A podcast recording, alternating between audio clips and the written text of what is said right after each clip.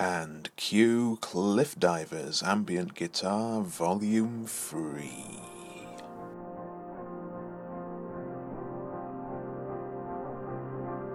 What you are about to hear is not an ordinary travel podcast. You won't hear any references to Colorado or Pennsylvania or even Shropshire for that matter. You won't be guzzling down on imaginary hipster burgers or craft beer. Nor will you discover the best places to become a digital nomad. Oh, no, no, no, my fellow weirdo. What you are about to hear is the true, in-your-face, nitty-gritty aspect of travel. My name is Scott Harwood, Agus Avant-Garde Travel Podcast. What's up, my loyal droogs? This is Scott here with the Avant-Garde Travel Podcast. And it's the first episode of Season 2, where you can find me on the road. Well, except you can't. I'm actually at home. I came back, just for a short while. I've been on the road technically for 2 weeks now, and I've had an interesting time, or a very interesting time, I'll tell you that now. So, I'm just going to dive right into it, tell you what I've done. I went to Glasgow for the first 3 days of the trip, and it was for my friend Lewis's stag do, which was relatively interesting. We went sword fighting. Me, Lewis, Hamish, and our friends Liam and Nicky. We got taught how to use swords. Well, I say swords. They actually looked like wiffle bats. They had the consistency of them, so they couldn't really injure you. Except Hamish managed to bruise me with one and threw his back out in the process. Stupid boy.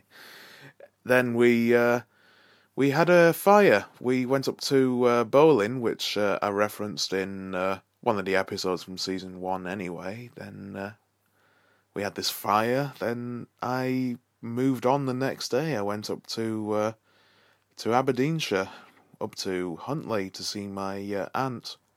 Yeah, that's right. I went to Edinburgh first. Then I caught a train up to Aberdeen. It was my first time in Fife, and I tried recording a podcast on the train, but it didn't work, because it was an old 1970s train, an old high-speed train, which was operated by LNER, for those who want to know, instead of Scotrail. But anyway, so I spent a night at my aunt's farm just outside Huntly. Then, disaster. Big disaster, because my airbed broke. I say broke. I heard four loud bangs at about 3 a.m. I was sleeping, and suddenly, bang, bang, bang, bang, the airbed deflates. Probably because I blew it up too much. So that was the end of the airbed. So when I got to Inverness via a train from Huntly, I called in an outdoor shop and picked up a new one. I forget what brand it is now, but it was supposed to be £100, but I got it for 50 because the place was closing down and the guy took pity on me, so I've got myself the comfiest mattress I've ever got myself, and now I can sleep for, well, 12 hours on that thing. It's in a tent. It's absolutely fantastic. So anyway, that day I caught a train from Inverness to Kyle of Lochalsh, and I wholly recommend to everybody listening to this podcast that they do that same route, because well, first of all, the train goes up to Dingwall, then it starts heading west through some of the most beautiful scenery Scotland has to offer. Well, not quite as scenic as the West Highland line, but magnificent nonetheless, because you've got...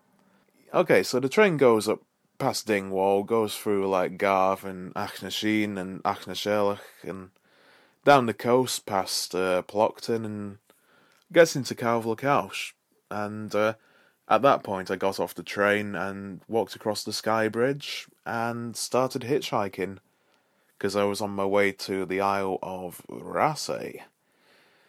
So I'm on the Isle of Skye, I'm just outside Carrick, and I start hitchhiking. 5 minutes later, I finally get a ride up to Broadford. And yeah, it was a decent guy, took me up, Crofter, in a small car. Then When I got to Broadford, I started hitchhiking again, and I got a lift from an English family in an electric car. You know, the times are changing when electric cars pick you up, I tell you now.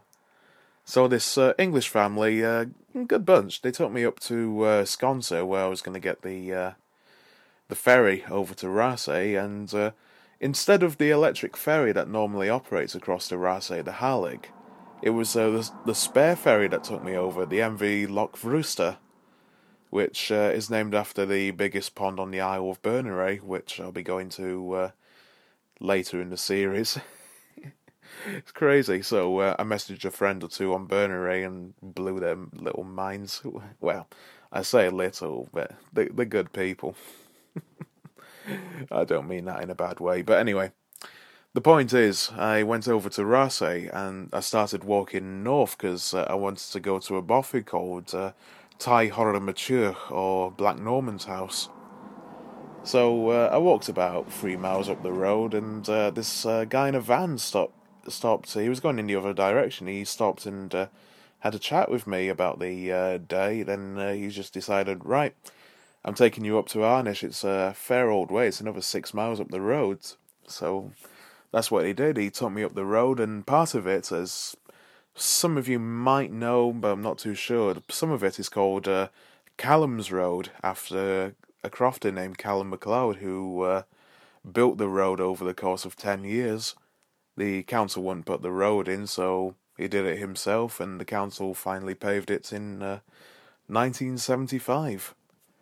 And the road is just spectacular, and the legend of Callum lives on in many traditional music standards now. But anyway, so I got up to Arnish, or rather the guy took me up there. Then it was another 4 miles or so to walk to the bothy. And it was a long slog over the hill, because I had all my gear. I had my backpack on with all my tent and sleeping bag and other gear, and I had a Lidl bag in my hand with all my food and alcohol in it, and it was a long way over the summit and almost down a sheer drop on the other side. But eventually I made the bothy, and I didn't see anyone else for the next 3 days or so. I just, it was so cold I had to pitch the tent inside the bothy on a raised platform. The thing is, the bothy is a one-room, sorry, bit of a car there. The bothy is a one-room kind of thing, because you've got... in one corner, you've got the fireplace, which is also your kitchen and living quarters. You've got a few shelves which hold, like, the bothy's logbook and a Scrabble board or whatever. Then at the far corner of the room is a massive raised platform where people sleep. You bring your own sleeping bags and other sleeping gear. And like I said, I pitched a tent. And it was bliss for the next few days because, well, I had the place to myself. There was 4G just outside the bothy, so I could stay in contact with the world. I put something on my Reddit, and it got hundreds of likes. A picture of the bothy, and now all these hobos and tramps in America want to come to Scotland and go around the mountain bothies. It's a lot of motorcycles going past there. Yeah, so something told me on the third day that I had to get off Raasay. So I packed up, made my way back to the road, and started walking. And I walked for about 12 miles or so. Yeah, about 12 miles before somebody picked me up. A bunch of English hikers in a day van, you know, kind of like a camper van, but without the beds. So they took me to the ferry terminal. I... plugged my phone into the wall socket there, and nothing. Phone wasn't charging. Plugged it into the solar panel outside, nothing. Backup battery, nothing. So, bit of a disaster moment. Bit of a disaster moment, to say the least. So, I booked a bus ticket to Inverness, and that was for the next day. Booked a hostel bed that night in Portree, back on Skye. So I got back to Skye, realised there wasn't a bus for 4 hours, so I started hitchhiking again. and managed to get a lift from Sconser to Portree with this American hippie woman who lived in Sconser. Nice girl. So I spent a night in the hostel in Portree, then I got on the bus to Inverness the next day. The phone started charging again. So I decided to go all the way back to Aberdeenshire and stay another night at my aunt's place, which she kindly let me, bless her. So then I decided to go, well, obviously, yeah, I wasn't meant to be on Skye, so I decided to go southwest to Campbeltown. So on the first day, I made it all the way from Aberdeenshire to Oban. I caught the bus to Inverness, the bus down the side of Loch Ness to Fort William. Didn't see Nessie, unfortunately. Then I caught another bus down to Oban and spent a night in a hostel there. Oh God, yeah, that's right. There was this French guy who was in my room. He was about 70, didn't speak English, and he had a nebulizer. You know, something that helps you breathe. The thing is, I've stayed in hostels before, and only once has someone brought a nebulizer into the room. It's just... I tell people this, and they don't believe me at all. It's just mad. Anyway, he was a nice guy. I mean, I can speak relatively decent French, so I had a few decent conversations with him. Then, anyway, the next day, I caught a bus down to Inverary. Bear in mind, I had a CityLink pass by Inverness. So, 3 days travel in five, unlimited journeys for £50, so that was decent. Well, at least for a short while it was. Caught a bus from Inverary to Campbeltown after having lunch, and I ended up pitching up by the side of a loch called Crosshill Loch, up by the side of the forestry, just a mile outside Campbeltown, and these teenagers saw me and started going ooga booga like I was a caveman or something. But little did they know, I actually once played a caveman in a film. A really low-budget film called Cavemen of the Future, directed by my friend Hamish back in... we must have been in our mid-teens by then.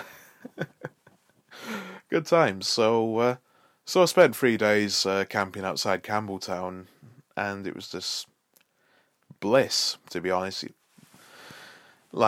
I went to sleep about 8 p.m. in the evening, got up at 8 in the morning, and the bed was so comfortable, and hardly anyone disturbed my rest or saw my tent. I still locked the tent whenever I went into town. I've got this little padlock that fits through my zip. And, yeah, that's right, I spent a few hours swimming at the local pool, got some food, and then suddenly I found this sense of inner peace when I was sitting on top of the dam, because Crosshill Loch is an artificial dam. It supplies Campbeltown with water. So I had this feeling I just wanted to laugh and dance and do yoga. It was like I was stoned, but I hadn't taken anything. That's the thing. I hadn't been drinking or smoking anything. Well, actually, that's not quite true. A few days previous, I had to drink some vodka because it was so bloody cold. Because when I was camping, every time I've been in the tent so far, it's been literally freezing. So that means I had to have two jumpers, my coat on, and at one point it got so cold I drank some vodka in order to stay warm.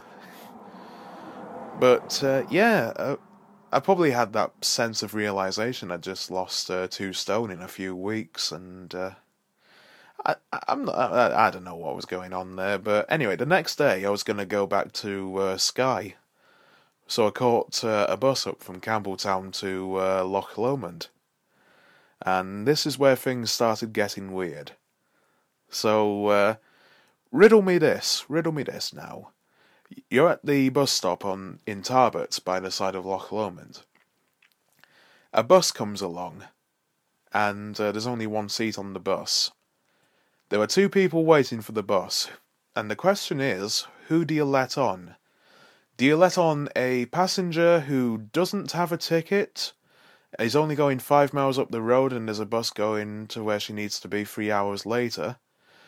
Or do you let on the guy who has a ticket, still no reservation, no, and wants to get up to Broadford on the Isle of Skye, and has a hostel booked there, and needs to get on that bus because it's the last one of the day. So who do you let on? If you've picked the first person, congratulations, you should apply to drive for Shield buses of Accra Cow.